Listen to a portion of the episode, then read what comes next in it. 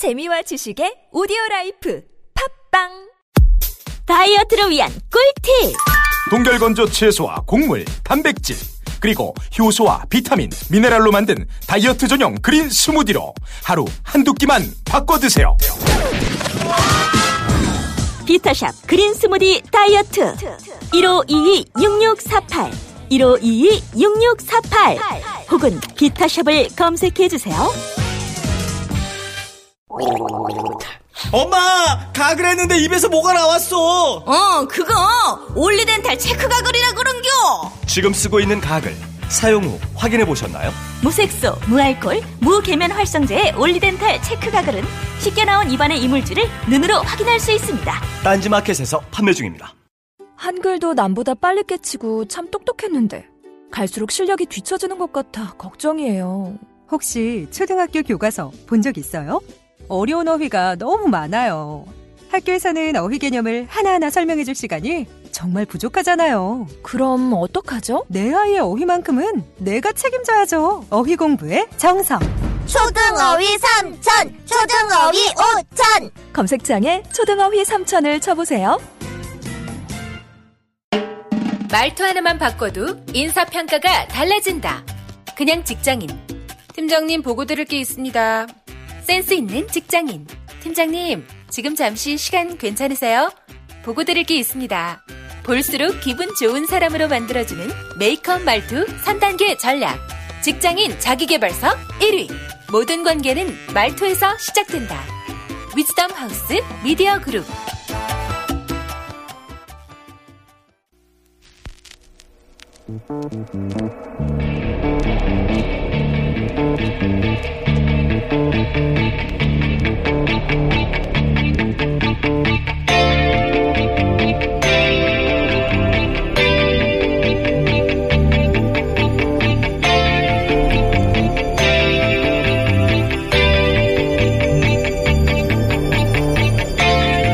안녕하세요. 김원준입니다. 최근 쏟아지는 여러 굵직한 재판 소식 가운데 크게 주목받지 못한 하지만 중요한 판결이 어제 있었습니다. 최순실 국정농단 국조특위가 위증 혐의로 특검의 고발에 1심에서 징역 10개월에 집행유예 2년을 선고받은 이임순 순천향대 교수에 대해 어제 서울고법 형사 3부 조영철 부장판사는 원심을 깨고 공소 기각 판결을 내렸습니다. 이유는 요약하면 이렇습니다. 국조 특위 활동이 끝났는데 그 활동이 끝난 이후 고발장이 접수됐기 때문에 적법하지 않다. 저는 이 논리가 잘 이해가 지 않습니다. 현장에서 즉시 위증 여부가 판가름 나는 위증을 누가 하나요? 숨길 수 있겠다는 나름의 판단 아래 위증을 하는 것이고 그래서 그 위증을 밝혀내는 데는 시간이 소요될 수밖에 없는 게 당연한 이치 아닌가요?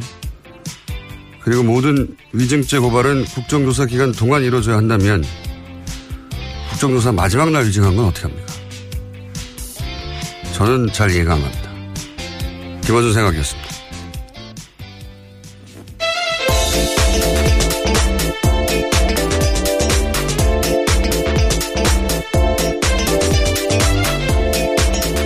시사인의 김은지입니다. 네. 어제 크게 보도되지는 않았는데, 예. 어, 이 판결은 향후, 어, 왜냐면 유증죄로 고발된 사람이 아주 많기 때문에. 그렇죠. 예. 향후 판결에 영향을 미칠 수 있다. 그래서, 어, 저는 주목하는 사건입니다. 그래서 오늘 좀 자세히 다뤄볼 예정인데, 잠깐 설명을, 사실관계를 설명해 보자면 먼저. 예, 항소심 법원이 어제 임순 순천향대 교수의 공소를 기각한 건데요.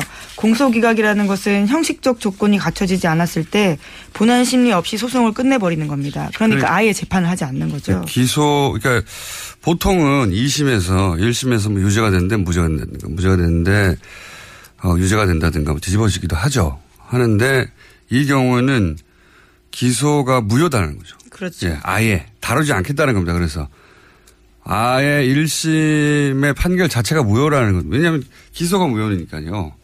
그래 굉장히 뭐랄까요 파격적인 판결이에요. 이런 경우가 잘 없는데 어, 그런 판결을 내려줬고 그 이유가 이제 어, 국정조사 특위 활동이 끝났는데 끝나고 나서 간단하게 요약하면. 고발했다는 네. 거죠. 예. 그렇기 때문에 고발 자체가 적법하지 않기 때문에 네. 이 재판을 할 수 없다라고 판단한 위증이냐. 위증이 아니냐를 다룰 필요조차 없다.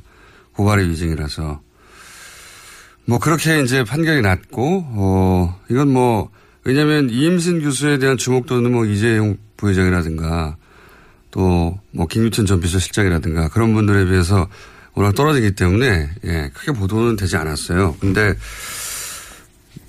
그 위험죄에 걸린 분들이 많기 때문에 이것이 이제 빠지면 형량이 당연히 혹시 다른 재판도 이렇게 되면 네, 실제로 김기춘 전 실장과 우병우 전 수석 같은 경우에는 같은 혐의로 재판을 받고 있거든요.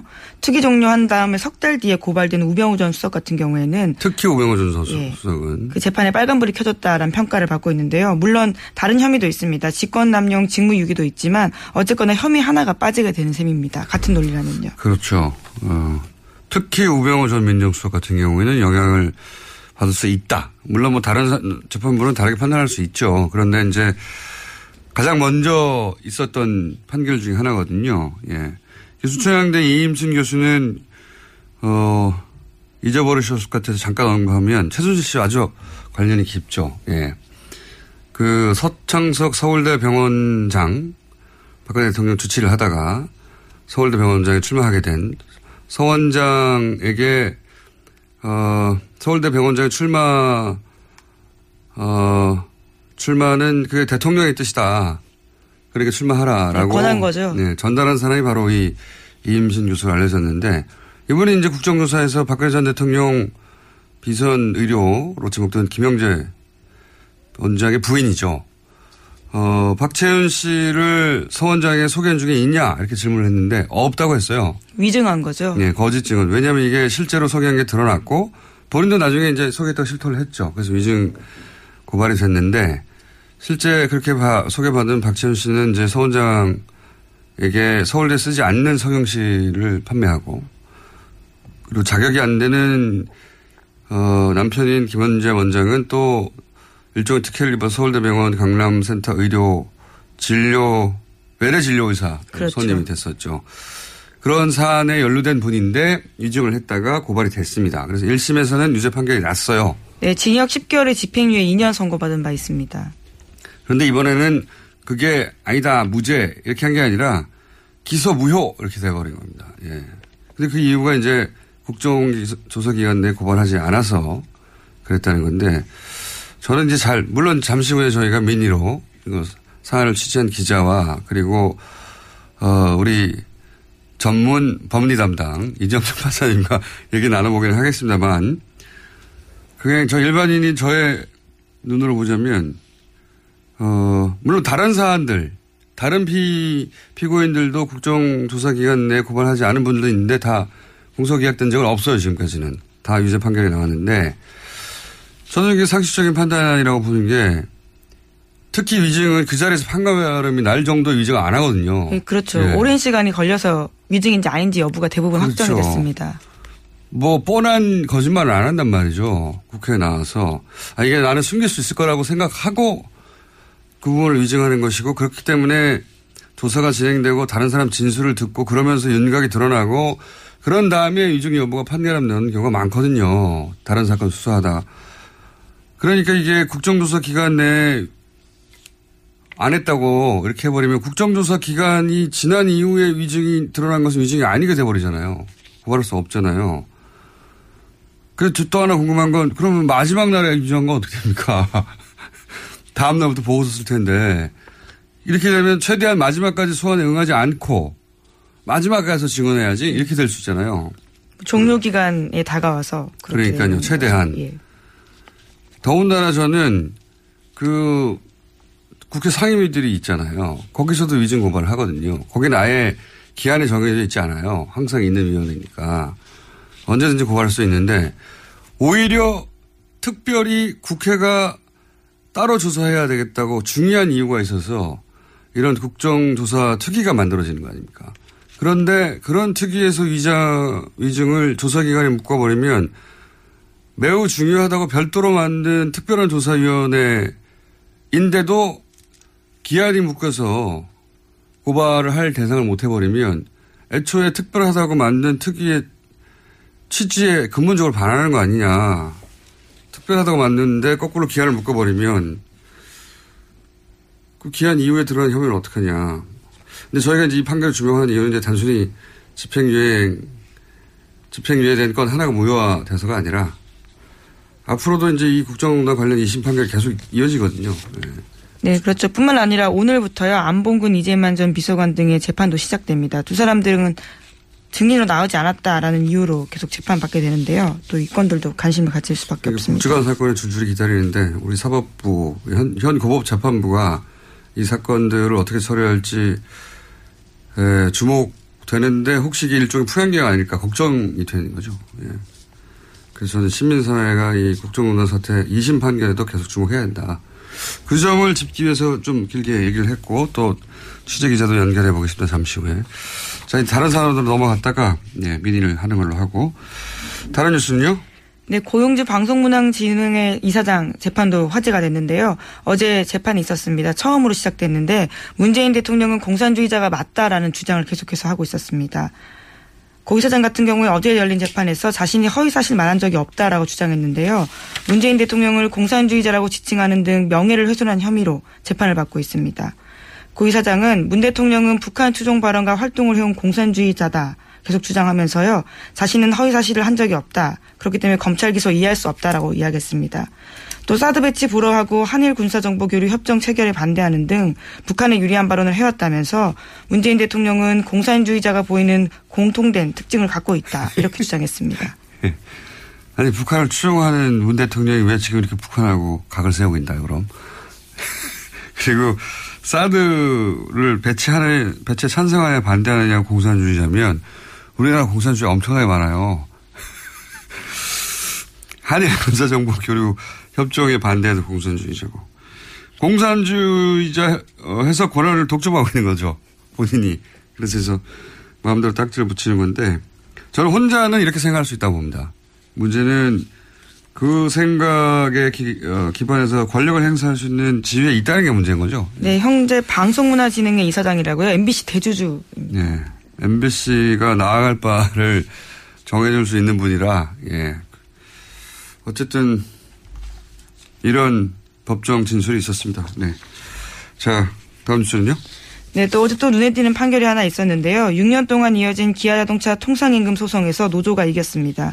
정기 상여금과 점심 식사 비용은 통상임금으로 봐야 한다라는 법원의 판단이 나온 건데요. 기아차는 모두 4,200억 원을 지급해야 합니다. 기아차가 회사가 어려워진 미지급 임금을 소급해주지 않아도 된다고 주장해왔던 신의 측, 그러니까 신의 성실의 원칙에 반한다라는 주장을 법원이 받아들이지 않은 건데요. 오히려 재판부는 노동자가 마땅히 받아야 할 임금을 지급해두는 걸 두고 경제에 위협된다고 주장하는 것은 적절하지 않다고 지적했습니다. 저는 이 사법부의 판단이라는 게 이제 문자 가득한 경전에만 매달리는 게 아니라 사실은 항상 그 시대 정신하고 함께 가야 되잖아요. 예. 문자는 시대를 따라갈 수 없으니까.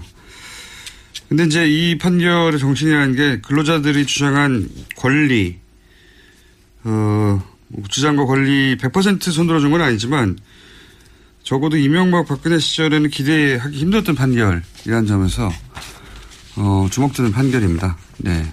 반가운 판결이고요. 자, 다음 뉴스는요? 이해운 바른정당 대표가 지난 총선 경선 때 수천만 원대의 금품을 받았다는 의혹이 제기됐습니다. YTN 보도인데요. YTN에 따르면 사업가 옥 씨가 열 차례에 걸쳐서 명품을 포함한 금품 6천원만 원치를 이 대표에게 건넸다라고 주장하고 있습니다. 이 대표는 어제 당 연찬회 도중에 기자회견을 자청해서요. 이를 다 부인했는데요. 빌린 돈은 오래전에 다 갚았다라는 겁니다. 또 명품 받았다는 의혹에 대해서는 옥 씨가 일방적으로 들고 온 것이고 추후에 비용을 정산했다고 해명했습니다. 뭐 이건 양자 주장이 대립되고 결국 법정으로 가야 할 것 같고 어, 양자 이야기를 모두 들어봐야 하긴 하는데 조금 각을 틀어서 바라보면 최근에 이제 보수대 통합에 대한 여러 가지 방법들이 등장하잖아요 보수 진영에서. 근데 이제 이혜원 의원이 대표적인 자강론자거든요. 예. 통합이 아니라. 예. 어, 그런 자강론자로서의 이혜원 대표 입지를 크게 축소시킨 사건이죠. 예. 네, 어제 기자회견에서도 그와 관련된 질문들이 있었습니다. 하지만 이 대표 같은 경우에는요 즉답을 피했습니다. 그러니까 보수 대통합, 뭐 자유한국당과 바른정당의 여러 가지 형식의 통합 부상에 사실상 걸림돌이 되었던 분이죠 이분이 이은 그래서 이제 그 걸림돌이 제거되는 정치적 효과가 있다 예, 이렇게 바라보면 누군가는 아주 좋아할 사건입니다 누군가는 요 사안은 저희가 어, 좀 더 다음 주에 자세히 다뤄보긴 하겠지만 현재 정치적 효과는 그렇습니다 당사자에게 주는 효과는 좀 다른 당황스럽겠지만 자 다음 뉴스는요 예, 앞서 잠시 말씀드렸는데요. 안봉근 이재만 전 청와대 비서관 등의 재판이 오늘 시작됩니다.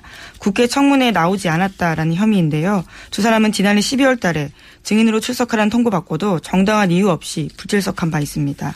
뿐만 아니라 윤전추, 또 정매주, 우병우 전 수석의 김장자, 장모인 김장자 대표 같은 사람들도요. 같은 혐의로 재판을 받게 됩니다. 알겠습니다. 여기서 저희가 어, 언론들은 크게 주목하고 있지 않은데 뉴스공장은 크게 주목하는 판결 순천향대 이임순 교수의 공소계약 사건 좀 더 깊이 다뤄보겠습니다. 미니로 두 건을 어, 두 인터뷰 연설을 할 텐데 먼저 어, 최순실 일단 들어가실랍니까? 네, 길어지신다면 인사를 드리겠습니다. 길어질 것 같아요. 예, 두 분이나 계신다 그래서요. 예. 네. 지금까지 시사인의 김은지였습니다. 감사합니다. 자, 바로 이어서, 어, 짚어보겠습니다. 수창대 임순 교수 공소기각건. 어, 이 최순실 국정농단 사건을 지속적으로 몇 년 전부터 취재해온, 어, 취재해온 주준우 기자 연결해서 짚어보겠습니다. 안녕하십니까? 안녕하십니까? 네.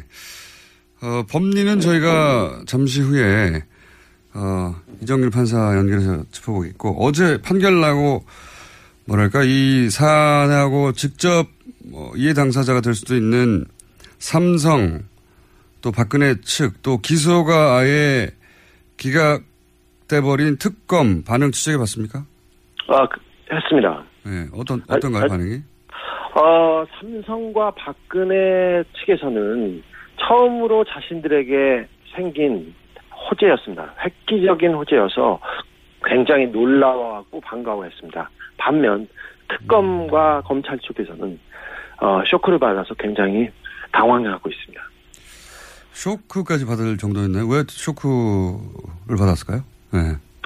1심에서 다 유죄가 됐던 부분이었어요. 이 부분에 대해서는. 그런데 공소기각, 그러니까 기소 자체가 잘못돼서 그 죄를 주기, 줄 수도 없다고 이렇게 네. 판결을 내렸습니다. 이 판결대로라면 이재용의 위증 무죄고요. 김기춘 무죄고 그리고 수많은 사람들 이 그 국회에서 거짓말한 부분이 무죄가 됩니다. 그래서 어, 대책 마련에 부심하고 있습니다. 음, 특검 입장에서는 어, 위증 고발된 사람 아주 많으니까 예. 네. 혹시 재판의 영향으로 다른 재판에서도 무효화될까봐 어, 충격이 있었다. 네. 그런 얘기인 것 같고 어, 지금 이 국정농단 관련 사건 중에 2심에서 위증 관련해서 판결이 난 건이 또 따로 있나요? 판결이 끝난 사건이 있습니다. 연세대 정기양 교수 건인데요. 네. 이미 판결이 나서 어, 유죄가 다 인정됐습니다. 이분도 위증 혐의가 있었죠. 예. 예, 예. 물론 뭐 다른 분들도 다 마 찬가지였습니다. 위증에 대해서는요. 그러니까 전기양 교수의 위증 혐의 경우는 2심에서 유죄가 인정됐다. 예. 그렇죠. 옆 재판부에서 유죄가 인정돼서 아, 끝났습니다. 옆에 재판부에서 인정됐는데 어, 그럼 위증이 2심에서도 인정된 케이스가 있긴 있는데 공소기간 이게 첫 번째죠. 아, 어, 그렇습니다. 네. 어, 사실은 그 이런 부분에 대해서 굉장히 걱정을 하고 있었어요. 특검 쪽에서는. 음, 어떤 우려를 하고 있었나요? 어, 사실 양승태 대법원장 시절에 그 고법 판사, 고법 부장들은 굉장히 그 수가 갑자기 판사들이 많다가 갑자기 줄어듭니다. 그래서 아, 승진하기 어, 힘들다. 네. 승진하기 굉장히 어려운데 고법 부장에 그 양승태가 자기 성향 그러니까 특별히 어, 보수적인 사람들을 많이 배치해서 많이 배치해서 그 판결이 이상한 판결이 많았어요. 그래서 이번 그 국정농단 사건에서도 2심에서 승부가 갈린다 이런 생각이 있었습니다. 특별히 삼성에서 2심에서 승부를 보겠다고 하는 시점이었는데 이런 재판이 이런 판결이 나오면서 어 대단히 큰 변수가 그 시작된 거죠.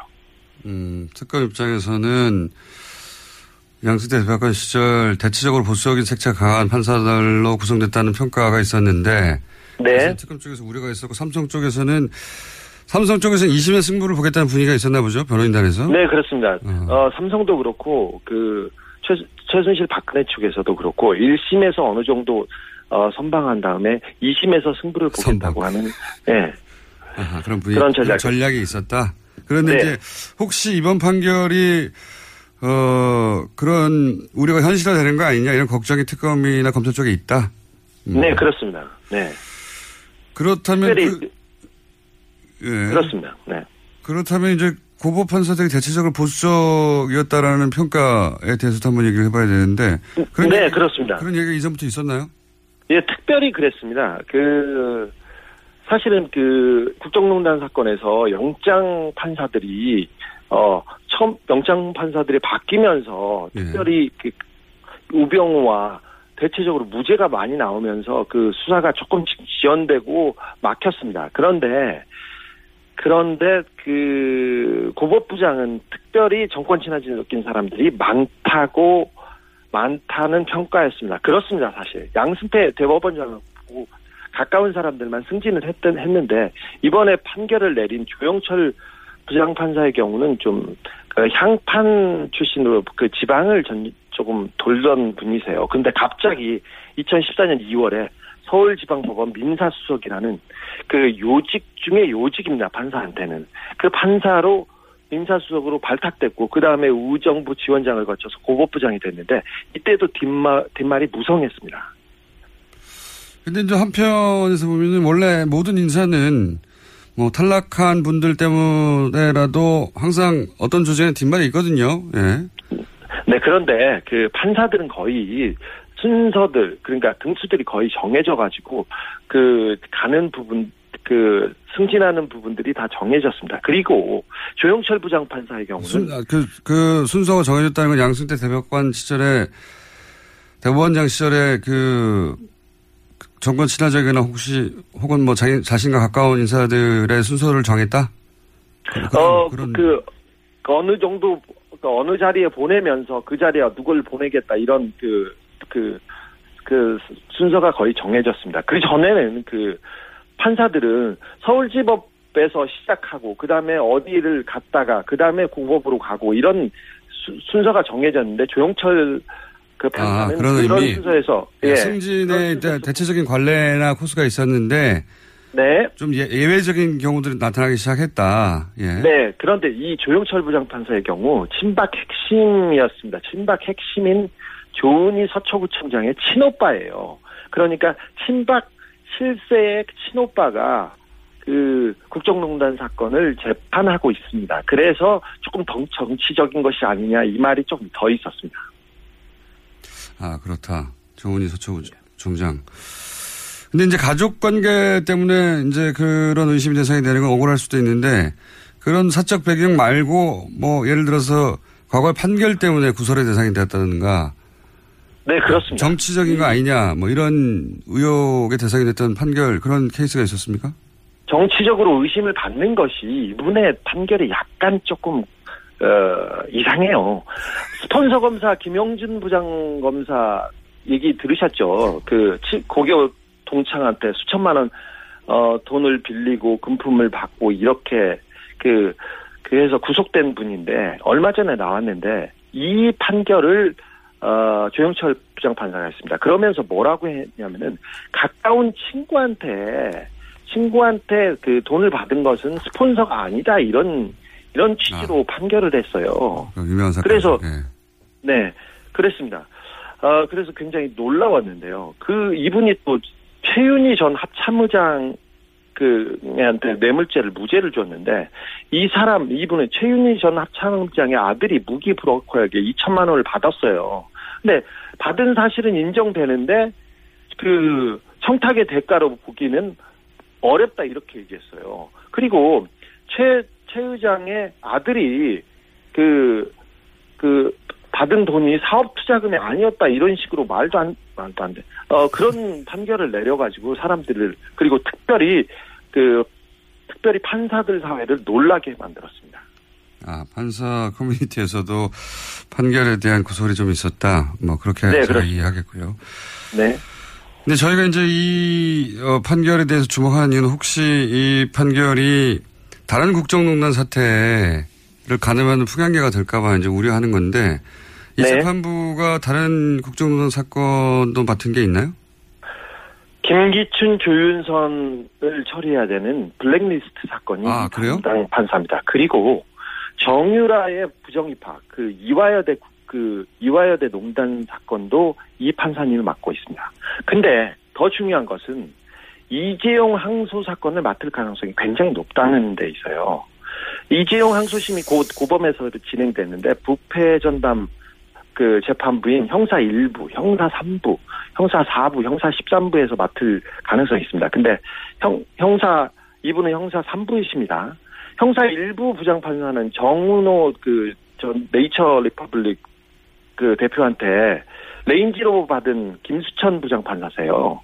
그래서, 어, 이, 그 뇌물 사건을 그냥 무죄를 주셨으니까 굉장히 이분도 조금 그렇고, 어, 형사 13부는 형사 13부는 그 정형식 부장판사라고 있습니다. 정형식 부장판사 기억하십니까? 김정수?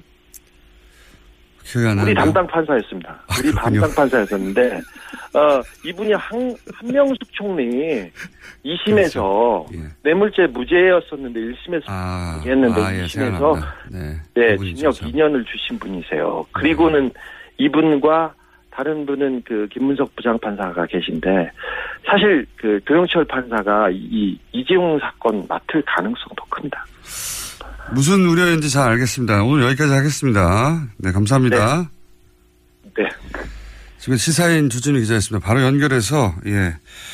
여기까지는 이제 기자의 눈에서 바라본 우려였고요. 예. 이번에는, 어, 뉴스 공장 연속 출연 신기록을 계속 갱신하고 계신 이정열 부전 판사님 전화 연결해 보겠습니다. 안녕하세요. 연속 아니고 어제 안 했잖아요. 네. 그러면 단일 특정 기간 최다 출연. 예. 아니, 앞으로도 계속 그럴 것 같은 것이 이제 특, 어, 이 국정농단 관련 사건이 너무 많다 보니까 그리고 이제 판결이 쏟아지다 보니까 자 좋아하시는군요. 계속형이라니까. 네, 법리적인 부분 주진우 기자의 이제 기자로서의 우려는 들어봤고요. 네. 이 항소심 법원이 최순실 어, 세칭 속칭 주치의라고 평가받았던 이임순 수사장대 교수 공소를 기각했습니다. 공소를 기각했다는 게 특검한테는 충격적이라고 어, 한다고 제가 지금 방금 들었는데 네. 어, 자 이거 좀 짚어주십시오. 예. 일단 이게 좀 여러 가지 측면에서 문제가 좀 되기는 하는데, 네. 음, 일단 그 문제가 되는 부분만 짚어주십시오. 그럼 네, 시간이 그렇게 어, 많지 않으니까. 일단, 예, 알겠습니다. 어제 나온 그 고등법원 판결이 완전히 틀렸다고 보기는 좀 그래요. 그러니까 네. 그 나름대로 논리가 있기는 있습니다. 그런데 가장 큰 차이는 뭐냐면 일단 지금 문제가 된 것은 고발이 있어야만 처벌을 할 수 있다는 논리잖아요. 그렇죠. 국회 고발이 있어야 처벌을 할 수 있는데 고발의 기한이 지나버렸다 이런 거죠 한마디로. 어, 예, 그러니까 고발이 이제 적법하지 않다는 네. 거죠. 예, 그런데 이 지금 고발이 있어야만 처벌을 한다라고 하는 게 이게 저기 법에 규정이 없어요. 그래요? 예. 아, 근데 아, 이게 이렇게 잘못됐다는 게 아니고, 예. 그러니까 이 고발이 있어야만 처벌할 수, 국회 고발이 있어야만 처벌할 수 있다는 거는 법에 있는 규정이 아니고 판례에 의해서 인정이 되고 있는 겁니다. 65년도에 나온 그 대법원 판결이 있거든요. 음. 그 대법원 판결의 취지는 뭐냐면 국회가 그러니까 고발 보통은 이제 다른 법에서는 뭐 예를 들어서 저기 세금 포탈한 경우에는 뭐 국세청장이나 이쪽에 고발이 있어야만 되거든요. 거기 법에 뭐라고 돼 있냐면은 고발이 없으면 공소를 제기할 수 없다 이런 식으로 돼 있어요. 아예 그렇게 규정하고 있는데. 예. 예, 근데 국회 관련 국회 위증 관련해서 그렇게는 안 돼 있어요. 아하. 그러니까 예, 고발이 고발이 서로 뭐 절차를 어겼다 하더라도 검찰에 기소한 데는 문제가 없다는 말씀이시네요. 그러니까 그 부분에 관해서 이제 판례가 뭐라고 하- 그 65년도 판례가 뭐라 그랬냐면 이게 근거가 국회 자율권이라는 걸 얘기를 하고 있는데 뭐- 뭐 쉽게 말씀드리면 이 상권 분립의 원칙상 입법부, 사법부, 행정부가 나눠져 있잖아요. 네. 그러면은 사법부도 상권의 하나니까 예. 동등하게 입법부하고 동등하니 음. 국회에서 내부적으로 한 거에 대해서는 왈가왈부하지 말고 그 판단을 존중해라. 아하, 무슨 취지예요. 음. 그러니까 그러니까 예. 국회도 어, 자체적으로 그런 판단 권한이 동등하게 있고 국회가 문제 그렇죠. 삼았다면은 그거에 대해서 왈과 뭐 절차가 뭐 며칠까지 됐다 왈가왈부하지 말고 그렇죠. 기소 효력을 인정해라라는 게 이미 있다는 네. 거죠. 그렇죠. 그게 이제 자율권 존중의. 정신이에요. 그래서 판례가 그때 인정할 때도 고발이 필요하다고 인정한 게 뭐냐면 국회에서 위증을 한 건데 국회가 나서서 고발을 하지 않는 걸 가지고 굳이 행정부나 사법부에서 문제 삼을 필요가 있느냐. 그러니까 음. 고발이 있어야만 처벌 가능한 걸로 해석을 한 거예요. 아하. 아니 그러면 네. 이거를 어 물론 뛰어나시긴 하지만 이정열 전 부장 판사님만 알 수 있는 판례는 아니잖아요. 아, 그러니까 아, 그 그렇죠, 그렇죠. 그러니까 그거에 근거해서 이제 그 고발이 필요하다라고 해석을 해온 거니까 다, 뭐 웬만하면 다 아는 대법원 판결이죠, 이거는. 그래요?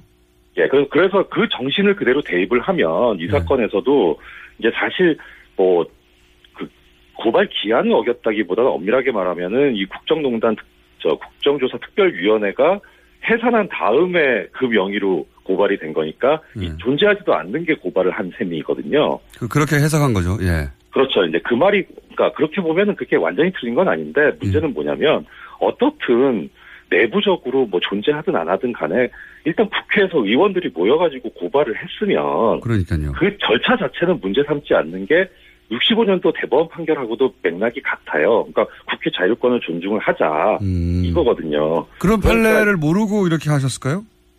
판례 자체는 아는데 판례 정신까지 생각을 하지는 않은 것 같아요.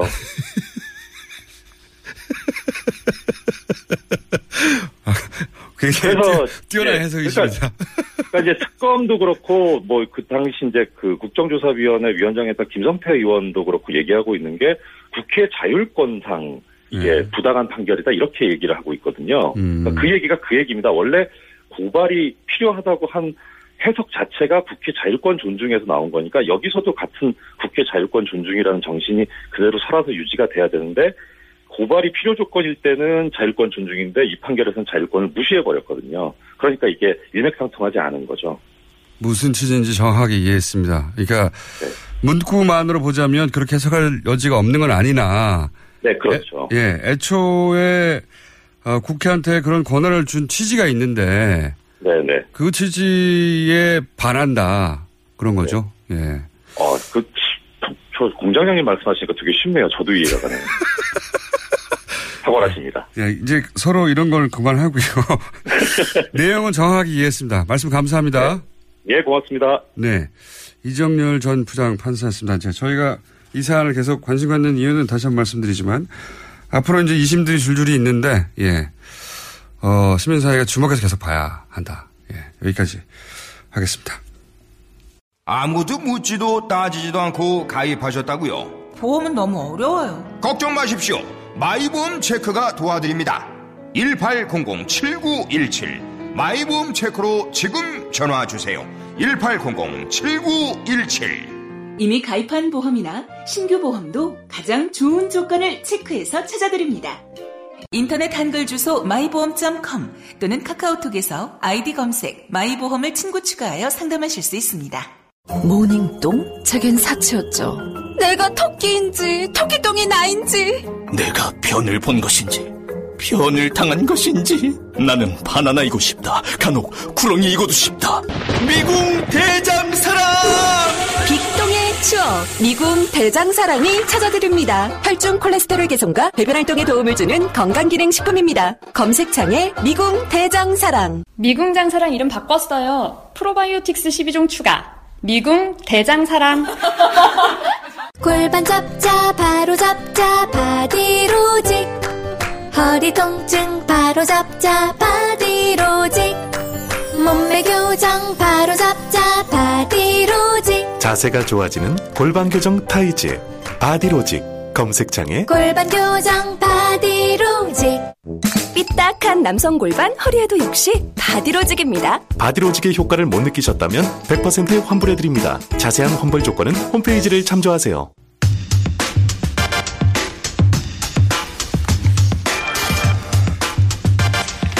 박근혜 정부가 2015년 계란 대책을 식약처에서 마련을 했었다 하는 뉴스가 있었습니다. 근데 그것이 어, 민정수석실에서 막혔다. 이런 내용을 폭로한 분이 더불어민주당의 김현건 의원입니다. 스튜디오 직접 나오십니다. 나오셨습니다. 안녕하십니까? 예, 안녕하십니까? 예.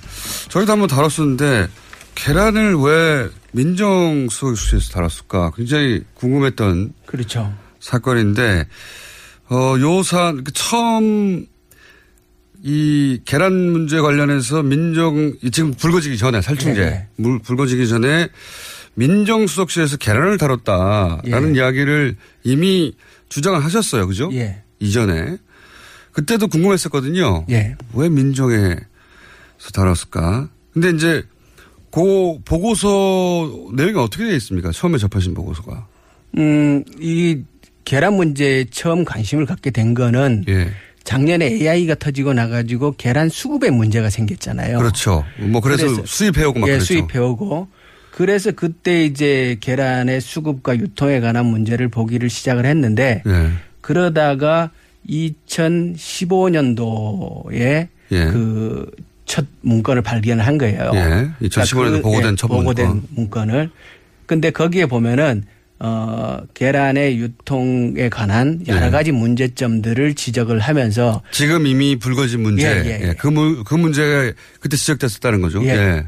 그래서 지적이 되고 그거에 대한 개선책을 내놓고 그리고 계획들을 얘기를 하는데 예. 어그 계획을 어 11월 17일 날 발표를 하기로 계획을 세웠어요. 시각처에서. 시각처에서. 예. 그런데 문제가 있었고 예. 대책을 세웠고 대책을- 발표 예. 발표를 했는데 했는데 그것을 어 민정수석실에 보고 협의 후에 연기했다라고 나와요. 아 보고서 내용 중에 예, 그 그렇죠. 식약처의 보고서 안에. 안에 예. 그래서 그 당시에 이거 참 이상하다. 그래서 그때 발표를 한 거고 어 그때는 그 문건밖에 없었으니까 어 이걸 왜 민정실에서 네. 그러니까요. 다뤘을까? 달걀을 왜 네, 민정에서 민정실에 다뤘을까? 네. 그리고 민정실에서는 당시에 이제 우병우가 예. 그 수석이었는데 왜 이걸 연기했을까? 라는 다른 것도 있었죠. 이상하고 연기한 것도 이상하죠. 예. 저도 그 이상했습니다. 그래서 그때 이제 더 알아보려고 했으나 예. 이게 이제 당신은 그- 예. 아직도 박근혜 에, 정권 시절이죠. 그렇죠. 예. 예. 그래서 그럼 한계가 있었는데 근데 추가로 파악되신 게 있어서 지금 나오신 거 아닙니까? 그렇죠. 예. 그래서 자, 여러분 추가로 파악된 내용 요약하자면 네. 어, 이 문제는 이미 2015년에 문제가 불거져 가지고 지금 이제 뭐 살충제나 기타 등등의 문제들이 네. 불거져서 시각처가 이런 문제가 있다고 이제 대책을 종합적으로 세워서 발표하려고 하다가 예. 하다가 그 보고서가 발표가 안 됐는데 거기 보면은 민정수석실의 보고 후에 연기가 결정됐다고 이제 예, 메모가 예. 있고 예, 예. 그래서 어, 이상하다 왜 민정에 보고를 했고 이제 민정은 왜 이걸 막았지? 다시 그럼 보고했는 그 문건은 뭐냐? 네. 그러니까 보고한 뒤에 연기했다는 기록이 있으니까 그럼 보고했는 그 문건을 네. 내놔라. 내용이 예, 예. 보- 당시에 보고했는 문건을 네, 그걸 이제 찾으셨고 예, 그걸 찾았는데 예. 어 그게 그걸 안 내놓는 거예요 네, 안 그걸 안. 내놓고 어 그 이전의 문건을 내놓은 거예요. 아하. 예. 음. 그러니까 처음에 그 이전의 문건에 보면 그게 이제 6월 달에 15년도 6월 달에 이제 민정수석실 보고용이라고 명시된 문건이 있어요. 계란을 왜 자꾸 민정수석실에 보고 있을까? 그래 그 문건에 보면 답이 나와요. 답이 나옵니까? 예. 어떻게 나옵니까? 뭐라고 되어 있냐면 어 알떡순 얘기가 그때 나오는 거예요. 알떡순요? 예. 그러니까 어 박근혜 대통령이 예. 알떡순에 관심이 많았대요. 알떡순이 뭡니까? 계란, 예, 알. 떡볶이, 떡볶이, 순대. 순대. 예. 아, 그래요? 예. 그래서 식약처 내에서는 알떡순 대책이라고 불렀다는 거예요. 아. 예. 아, 그 세 가지 음식에 관심이 예, 예, 많았다. 관심이 많았고. 그러니까 우리가 기억을 해보면 박근혜 대통령이 그 불량식품을 4대 악이라고 아, 예, 규정했잖아요. 그렇죠. 그죠? 예, 예, 예, 예. 그리고 어, 이- 그 문건에 보면은 어, 서민들이 많이 먹는 음식이라서 특별히 관심을 가지셨다 이렇게 나와요. 음, 알떡순에 예. 대해서. 그래서 예. 어, 이 알떡순에 대한 대책을 수립해라라고 수립해서 보고하라고 예. 민정수석실에서 식약처에다 요구를 한 거예요. 먼저. 아, 일단. 예. 야, 그게 굉장히 독특하네요. 대통령 관심사, 주요 관심사는 당시에는 해당 그 책임 부처하고 상관없이 민정에서 일단 관리를 예, 했군요. 예, 예. 특별 그럼- 관심 사항이니까 그런데 민정에서 몰랐다고 거예요. 주장하고 있는 예. 것이고 특, 특, 특별 관심 사항인데. 예. 어쨌든 알떡스는 대통령 주요 관심사여서 예. 민정이 관리하였다. 민정이 관리했던 예. 거고 그리고 그리고 그 보고를 민정수석실에 하게 된 건 당연히 민정수석실 보고하라 그래서 한 거예요. 음, 예. 애초에. 애초에. 사실 식약처가 예. 자체적인 판단으로 예. 어, 민정에 보고한다는 건 말이 안 되죠. 그렇죠. 맞습니다. 예. 예. 애초에 특별 관리 대상이어서 민정이 요 알떡순 관련은 다 나한테 보고해. 예. 해서 식약처가 어, 민정에 보고했습니다. 예. 알떡순. 이거 원래 고, 그쪽 동네에서는 통하는 용어였습니까, 원래? 어, 식약처 내에서는 그렇게 얘기했다 그래요. 알떡순 네, 대책. 알떡순, 알떡순 대책이라고. 그런데 그때 당시에 식약처장이 이번에 문제에 대해서 질타하신 그분 아닙니까? 예, 맞습니다. 김성희 의원. 본인이 있을 때 일어난 일이네요. 그렇죠. 그분이 계실 때 그분이 한 1년 이상 근무를 하셨는데 고기가 딱 예, 겹치네요. 고기가 딱 겹칩니다. 자, 그래서 민정이 보고했는데 그럼 민정이 이번에 계란이 이렇게 이렇게 문제가 많으니까 이거 대책을 마련해서 발표하겠습니다는 건 왜 막았죠? 그러니까 이제 어 작년에 제가 마사회의 자료를 찾아낼 때도 예. 어, 저 자료가 저거 문제가 있어 보이는데라고 달라고 하면 예. 그 자료를 안 내놓고 옆으로 자꾸 이상한 자료를 갖다 드리대요. 예, 예. 그러면 그 자료가 분명히 문제가 있는 거거든요. 그래서 처음에 이제 우리가 그 알떡순 자료를 받고 아 이거 아니다. 이건 아니고. 네. 그냥 정상적인 요거- 거고. 네, 이건 네. 정상적인 거고. 그러니까 처음에 민정수석실에 계란 대책이라고 했던 그 자료를 찾아야 된다. 애초에 예, 예. 애초에 이, 그거 애초에. 보고 나서 연기하라고 한 거 아니냐? 예, 예.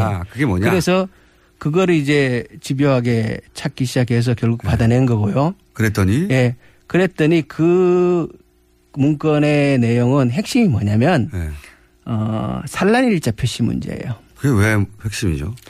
어, 누구한테 그게 불이익이 되는 겁니까? 그러니까 우리나라 계란은 네. 산란일자 표시를 안 해요. 유통기한 개념도 잘 없어요. 아, 애초에. 그러니까 어, 계란이라는 것이 그러니까 언제 나왔느냐가 중요하죠. 언제 나와서 그때부터 유통되기 되죠. 시작하는 건데 네. 어, 우리는 그 유통 기한이라는 개념이 포장 날짜를 기준으로 해요. 현재. 아, 그래요? 예.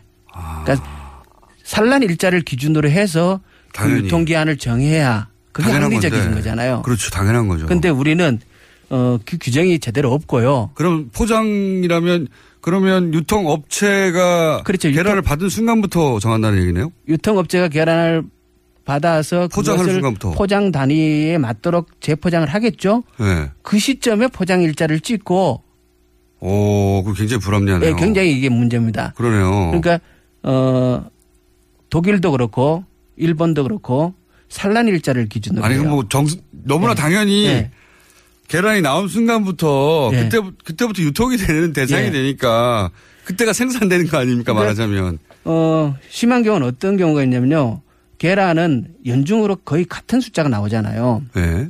어 AI가 터지기 전까지는 1년에 하루에 한 4,200만 개가 나왔고 전국적으로. 전국적으로. 근데 지금은 하루에 한 3,500만 개가 나와요. 네. 그렇지만 나오는 숫자는 거의 균일한데 네. 어 우리 사람이 소비하는 패턴은 다르거든요. 여름엔 잘 소비 안 한단 말이에요. 계란이. 계란이. 네, 상대적으로. 그러면 보통 이제 여름에 생산되는 계란들은 어 저온 저장고에 넣어놨다가 추석용으로 써요. 여름 거를 추석에 쓴다고요? 예, 저온 저장을 시킨 그런 일들이 많이 생깁니다. 아, 이거 처음 한 사실이네. 예. 그렇기 때문에 계란이 그 포장되기 전에 창고에 들어있는 시간이 두 달, 세 달 되는 경우들이 있어요. 어, 그리고 처음 알았습니다. 이것을 수집해가지고 예. 수집해서 수집한 다음에 저온 저장 들어가는 경우도 있고 예. 대규모 농장에서 농장에서 저온 저장이 좀 길게 되는 경우도 있고 예. 그런데 이것이 수집되어서 재포장되어 갖고 어, 유통이 되는데 예. 어, 지금 이제 이 대기업에서 계란 유통에 참여하는 데가 CJ 풀무원, 그러니까 CJ는 가장 큰 그 식품 업체잖아요. 대한민국에. 그렇죠. 예. 근데 대표적인 어, CJ는 풀무원도 마찬가지고요. CJ는 이렇게 수집해서 예. 수집해서 그것을 유통하는 시스템이기 때문에 예. 어, 산란 일자 표시를 하게 되면은 예. CJ 유통 자체가 흔들려 버려요. 예. 갑자기 모든 게 이해가 가네요. 그래요? 아, 갑자기 예. 모든 게 이해가 가네요. 그래서 예를 들어서 시- 우리나라의 대표적인 어 사실 CJ가 만드는 음식들 예. 그 인기 많습니다 유통되는 것 예, 중에. 예. 근데 계란도 그 크게 하고 있는 걸로 알고 있고 예. 그런데 수집을 해서 저장하는데 네. 그렇게 따지면 굉장히 오래 저장된 기간에 계란이 유통될 수 있는 거 아닙니까? 살란 일자를 찍어버리면 충분히 그럴 수 있죠. 두 달 지난 계란이 시중에 나오는 거 아닙니까? 그럴 수도 있는 거 그렇죠. 아닙니까? 예, 충분히 그럴 수 있습니다. 거꾸로 두 달 지난 계란에 산란 일자를 찍어버리면 사람들이 안 먹겠죠. 그렇죠. 당연히 안 먹죠. 그 우리가 오. 단순히 생란 유통만 생각하는 것 그거 말고 예. 계란이 아까 그렇게 나온다 그랬는데 어, 절반 정도는 생란으로 유통이 되고 또 절반 정도는 가공용으로 쓰인단 그렇죠. 말이에요. 예, 조림도 하고 예, 뭐 예, 이렇게. 여러 그 식품에 계란이 많이 들어가지 않습니까? 맞- 맞습니다. 그러면 그 가공업과 관련된 모든 식품 산업에 다 연관이 있죠. 이게 굉장한 이해관계네요. 예, 굉장한 이해관계입니다. 그래서 지금도 지금 현재도 대한민국의 계란은 산란 일자 기준으로 유통이 정해지지 않습니다. 아, 뭐가 막 파파파박 이해갑니다. 네. 이거는 그러니까 그 대기업이 정치권에 로비를 할 수 있는 사안이네요. 그러니까 했다는 게 아니라 할 수 있는 할수 사안이네요. 있는 사항이죠. 아하. 그때 당시에 그걸 연기하게 되는 과정에 대한 설명을 보면은 예. 농가와 협회 그리고 기업의 반발 이런 것들이 명시가 되어 있는데요. 그 두리뭉실하게 되어 명시되어 있지만. 있는데 예. 어 당시에 일개 농가가 예, 예, 민정수석한테. 민정수석 실에 의견을 예. 전달했을 거라는 거는 상상하기 어렵고 그렇죠. 예. 일개 농가가 어떻게 예. 우병우 민정수석실에 가서 이거 산란일자 얘기하겠습니까? 그래서 짐작을 하는 거죠. 여기서부터 추정이네요. 예. CJ가 핵심적으로 거기에 그랬을 개연성이 예, 대단히 이- 이해관계를 표현하지 않았을까 이렇게 하는 추정을 합니다. 하시는 거네요. 추정이죠, 그건. 예. 아. 그래서 연기가 된 거고. 이거 굉장히 큰 뉴스인데요. 그리고 그? 당시에 예. 그 당시에 CJ하고 예. 또 이제 그 시점이 2015년도 11월 뭐 16년도 초 이 시점이니까 어 최순실 박근혜 게이트 그러니까 그 차은택 중심으로 한 창조 문화 융합 뭐뭐 그, 있습니다. 그, 뭐그 벨트 사업들이 뭐 등등. 예. K K 벨처 컬처벨인가 뭐 예, 이- 예, 예, 뭐. 그때 그 사업이. 한창 진행될 때였으니까 CJ. CJ하고 그래서 아, 그런 의구심을 가지기에 딱 적당하네요. 예, 그렇게 추론해 볼 수 있죠. 추론해 예. 볼수 있다. 예. 문제 제기를 하신 거고 예. 국회의원으로서 이 사안을 궁금해서 계속 파신 거군요. 예. 왜 계란을 여기서 했어? 뭔가 그리고- 이상하잖아요. 그리고 이게 정상적인 대책을 내놨는데 왜 연기하래? 예. 하다가 거기 거- 연루된 이해관계가 뭐지? 따지고 따지고 들어가다 예. 보니 그리고 자료를 내놓으라니까 그거 자료는 안 주고 자꾸 이상한 자료 옆에 걸 제시를 하고 여기서 이제 CJ는 그거 아니다. 예. 우리가 하는 거 아니다라고 할 수 있어요. 충분히. 그렇죠. 예, 할 수 있기 때문에 저희는 어, 반론을 기다리고 있습니다만 어, 김영근 의원님은 합리적 의심이다 여기까지가 예. 문제 제기하신 거고 아, 이 사안 여기서 끝날 것 같지 않습니다. 예. 오늘 여기까지 하겠습니다. 감사합니다. 예, 고맙습니다. 민주당의 김영건 의원이었습니다.